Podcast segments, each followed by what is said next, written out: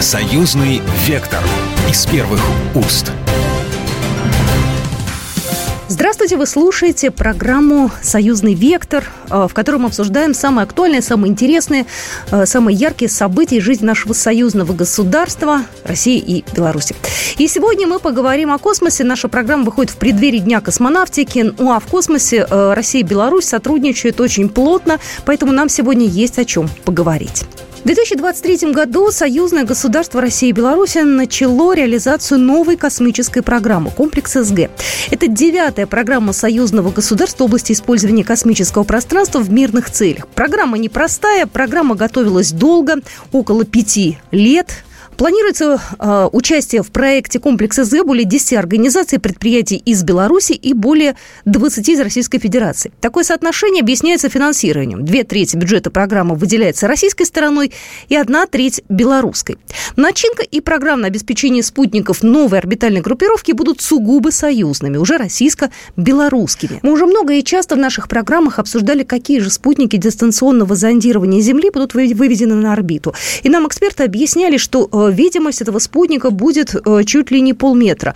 О том, что это будут суперсовременные спутники. Ну вот сегодня мы в нашей программе поговорим о том, э, насколько э, российско-белорусское сотрудничество в области космоса важно, какое место занимает именно союзное государство в освоении космоса. И я готова поприветствовать первого нашего эксперта. Сегодня с нами на связи ведущий научный сотрудник Института космических исследований Российской Академии Наук, кандидат технических наук Натан Эйсмонт. Натан Андреевич, здравствуйте. Здравствуйте. Космонавтские, конечно, отношения уже более э, такое приземленное, я бы сказала, да, более утилитарное, чем это было много-много лет назад. Но, тем не менее, День космонавтики мы отмечаем. Все равно для нас это праздник. Как ни крути, первое в космосе, это у нас никогда не отобрать. Э, Натан Андреевич, скажите, пожалуйста, вот в данный момент, если мы берем э, сферу космоса, кто у нас э, вообще в мире в лидерах? И на каком месте здесь находится наше союзное государство? Я все-таки буду у нас как единое такое пространство, да, потому что все равно мы вместе сейчас в плане различных разработок? Вы знаете, лидера определить э, довольно трудно, если мы будем смотреть по какому-то, так сказать, общему э, интегральному показателю. Да, потому что в каких-то одних областях э, просматриваются лидеры в качестве лидеров, ну, одни организации или там страны или э, агентства, да, а в других другие э, агентства, другие научные институции. Да? Но, тем не менее, всегда хочется все-таки э, вот какую-то иерархию э, отследить. Да? И давайте я вам скажу сразу, что что касается пилотируемых полетов, да, Здесь, безусловно, э, лидирует ну, вот наша, э, наша страна, в данном случае наша, ну, Россия, и участник здесь, безусловно, э, никто не, не отрицает этого, и Белоруссия здесь в значительной мере тоже может быть включена в состав институции, да, вот России. Если говорить о пилотируемых полетах, то это, конечно, не исчерпывает Э, вот полностью э, то, чем вообще сейчас человечество занимается в космосе. Есть много других направлений, и если, скажем, брать фундаментальную науку, то э, здесь тоже оценки могут быть такие не то чтобы полностью однозначными. В фундаментальной науке, ну, безусловно, может быть отнесено исследование э, э, Марса. И первое впечатление, что в исследованиях Марса лидируют американцы – ну, это впечатление, оно чем объяснено? Тем, что по поверхности Марса вот уже сколько лет, там десятилетия, значит, вот курсируют э, американские марсоходы и получают вот ту информацию, которая имеет в науке фундаментальную ценность. Но какие приборы на этих американских э, марсоходах? Это приборы, которые э, сделаны, разработаны, сделаны, установлены, эксплуатируются, в общем, нашими специалистами. Да? Сказать, что э, это заслуга исключительно а, американцев, ну, это будет большая натяжка. Да? И, в общем, американцы тоже это признают, потому что без этих приборов, которые установлены на марсоходах, конечно же, тех результатов, которые вот, на самом деле сильно продвинули планетологию, не было бы. Вот. Если посмотреть на э, другие направления, ну, скажем, изучения Вселенной. Выдающееся совершенно достижение в прошлом году да, был запуск э, обсерватории э, Джеймс Веб Space Telescope. Да, это американская обсерватория, и результаты у нее, они превосходят все, что было до сих пор. Да? Но где это? Это в видимом инфракрасном диапазоне. Вот это ну, то, что мы видим глазами или где-то близко к тому, что мы видим глазами. Но здесь можно немедленно сравнить э, с российским аппаратом спектрогенгамма, который делает то же самое, на самом деле, но в рентгеновском диапазоне. И э, результаты здесь, они, ну, просто непревзойденные, да, и, не, наверное, в ближайшее десятилетие не будет превзойден. Каждый в своем диапазоне лидер, да. А если вообще говорить об астрофизике, то, в общем, лидерство здесь вполне разделяет вот Э, научные организации э, России и э, ну, вот, Соединенных Штатов. Если говорить об, возвращаясь опять-таки к исследованиям, об исследованиях планет, и снова мы вернемся к Марсу, по-прежнему такая главная задача все-таки установить, есть жизнь на Марсе или ее нет и не было, да? Вот это главная задача. Вот эту задачу решает э, аппарат, который был сделан, это Экзомарс, э, разработан и сделан э, Европейским космическим агентством, запущен э, э, российским э, носителем, и 50% приборов э, на этом э, аппарате, это спутник Марса, да, это российские. Результаты мы сравним те, что получены экзомарсом э, при наблюдениях с орбиты спутника, то, что получено марсоходами американскими. Да? Это поиски метана. Какие здесь результаты? Ну, в общем, здесь полный, полный паритет. И если говорить о чувствительности приборов, то приборы, которые на Экзомарсе, это российские приборы, они примерно в 10 раз более чувствительны, чем американские. Да? То есть здесь, в общем, опять-таки такой явный лидер не просматривается. Да? Теперь возьмем еще одно направление такого, ну, более, что ли, прикладного характера. Вот это, конечно, группировки спутников. Вот группировки спутников, то есть э, спутники в основном для дистанционного зондирования Земли. А вот можно я вас перебью, Натан Андреевич? Как раз вот про спутники хотелось бы именно в российско-белорусском таком разрезе поговорить, потому да, что да, у нас... я как раз да. об этом и собираюсь говорить. У нас здесь... же у нас же девятая программа у нас, у нас наша. Нет, нет. Да, да. Ну, просто, если хотите, это ведь, э, ну, белорусский спутник «Белка», вы знаете, да? Был такой, он до да. сих пор... И есть. Да, но он был, он и есть, да, он функционирует. Функционирует рекордно долго и функционирует успешно. И э, здесь же что важно? Здесь ведь э, существенно важны э, те части э, разработок, которые относятся именно вот к зондированной Земле. И здесь роль специалистов из Беларуси, она, ну, просто несравнима ни с чем, да, то есть без этого, я не знаю, в какой мере удалась, удалась бы эта вообще проблема э, в части ее решения, да, ну, вот это, э, ну, то есть бесценно здесь, да, и в дальнейшем, в общем, это сотрудничество, да, где роль э, белорусской э, стороны, она, ну, несомненно, и без этой роли вообще как-то, наверное, все нужно было бы пересматривать, она остается и э, развивается. Да? То есть здесь же сейчас напомню, что что касается вот этих низкоорбитальных группировок, здесь, к сожалению, э, нужно констатировать, что вот у нас есть некие, некое отставание, да, ну, по численности вот этих спутников, да, их явно недостаточно для решение э, тех задач, э, э, которые выдвигаются, ну, вот как стороны, ну, экономикой, да, экономикой. Ну, в последнее время это признается, это важно и для задач разведки, да, то есть вот здесь, в общем, конечно же, есть много пространства для того, чтобы расширить как сотрудничество с так и вообще целиком вот это направление космических исследований, да, космической деятельности. Здесь есть планы, это зафиксировано соответствующими соглашениями, да, э, увеличить не э, просто сотрудничество э, с белорусскими институциями, но и долю белорусского участия тоже расширить. Да? То есть это очень важно, и это сейчас то направление, в которое, ну, во всяком случае, так заявлено было, будет вкладываться существенно больше ресурсов, чем было до сих пор. Да? Что касается таких уже объявленных планов, это здесь можно сослаться на Юрия Ивановича Борисова, руководителя Роскосмоса, который сказал, что вот ближайшая цель это э, запускать по одному э, э, спутнику в день. Да?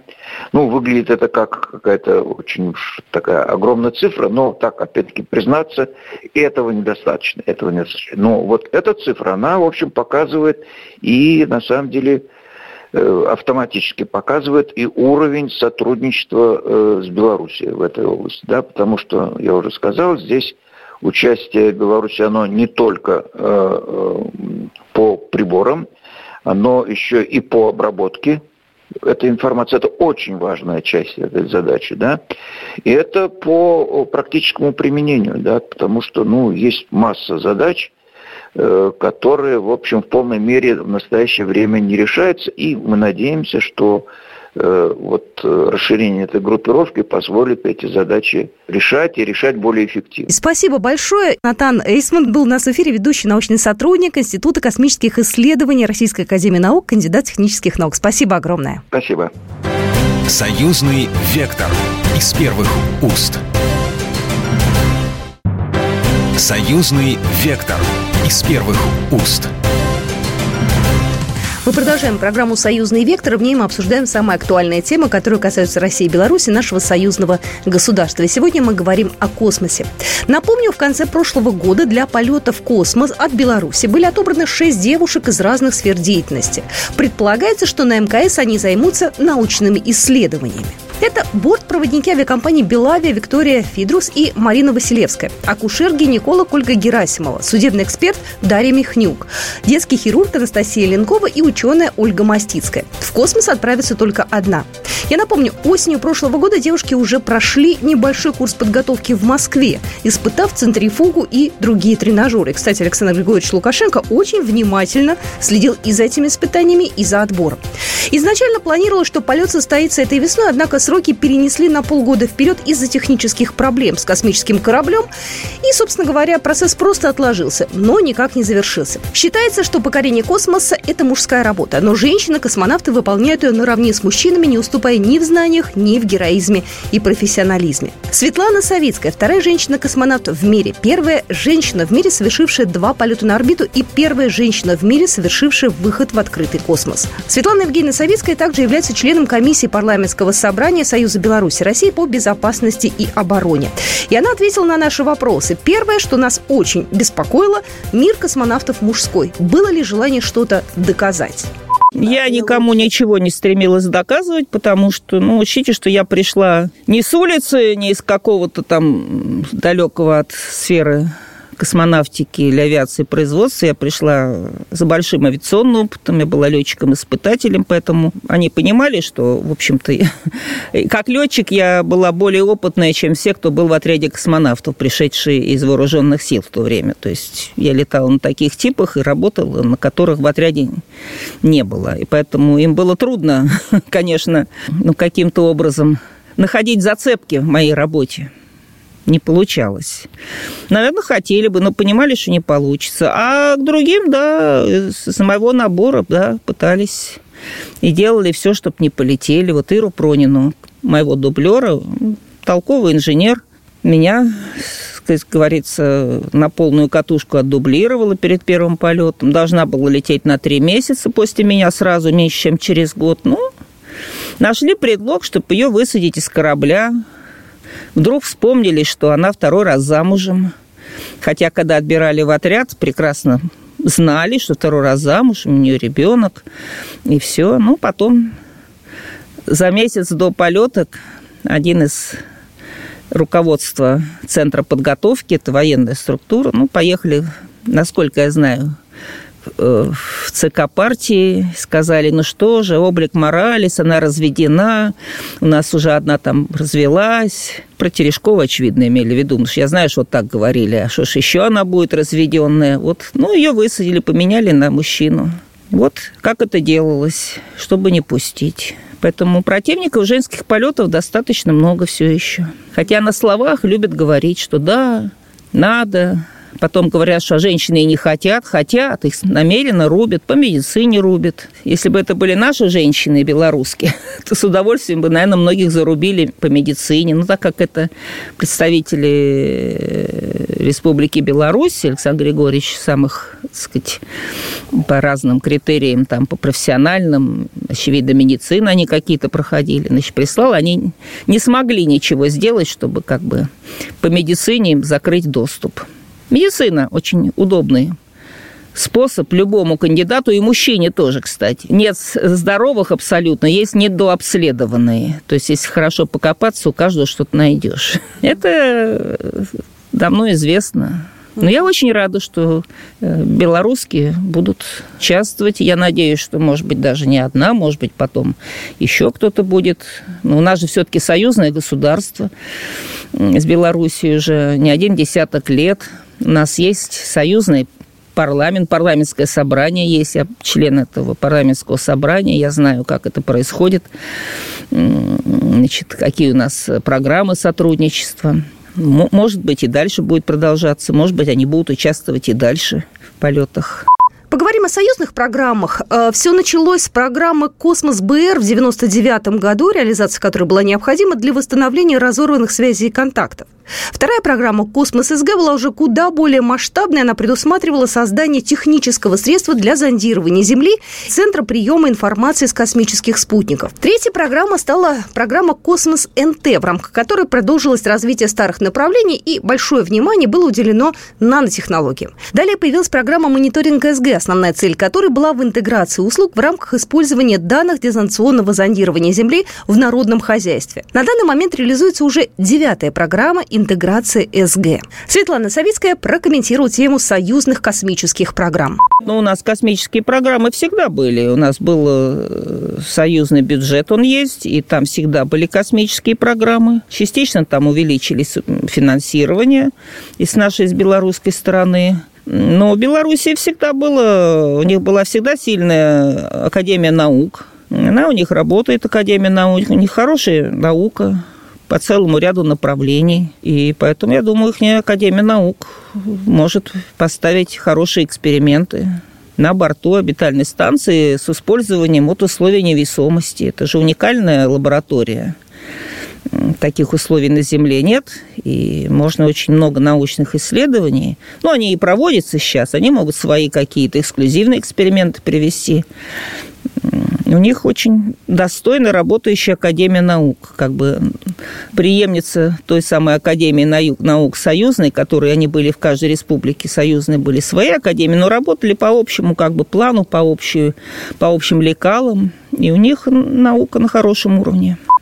Поговорим о подготовке космонавтов. 5 октября 2021 года впервые на МКС полетела актриса, а не профессиональный космонавт. Космическая станция и сам космос стали декорациями для кинофильма «Вызов». Вызовом можно также считать и полет пересильд на МКС, так как на всю подготовку было отведено всего три месяца. Как готовятся космонавты и насколько мужская подготовка отличается от подготовки женщин? Ну, никаких особых испытаний не было, просто смотрели, как переносит.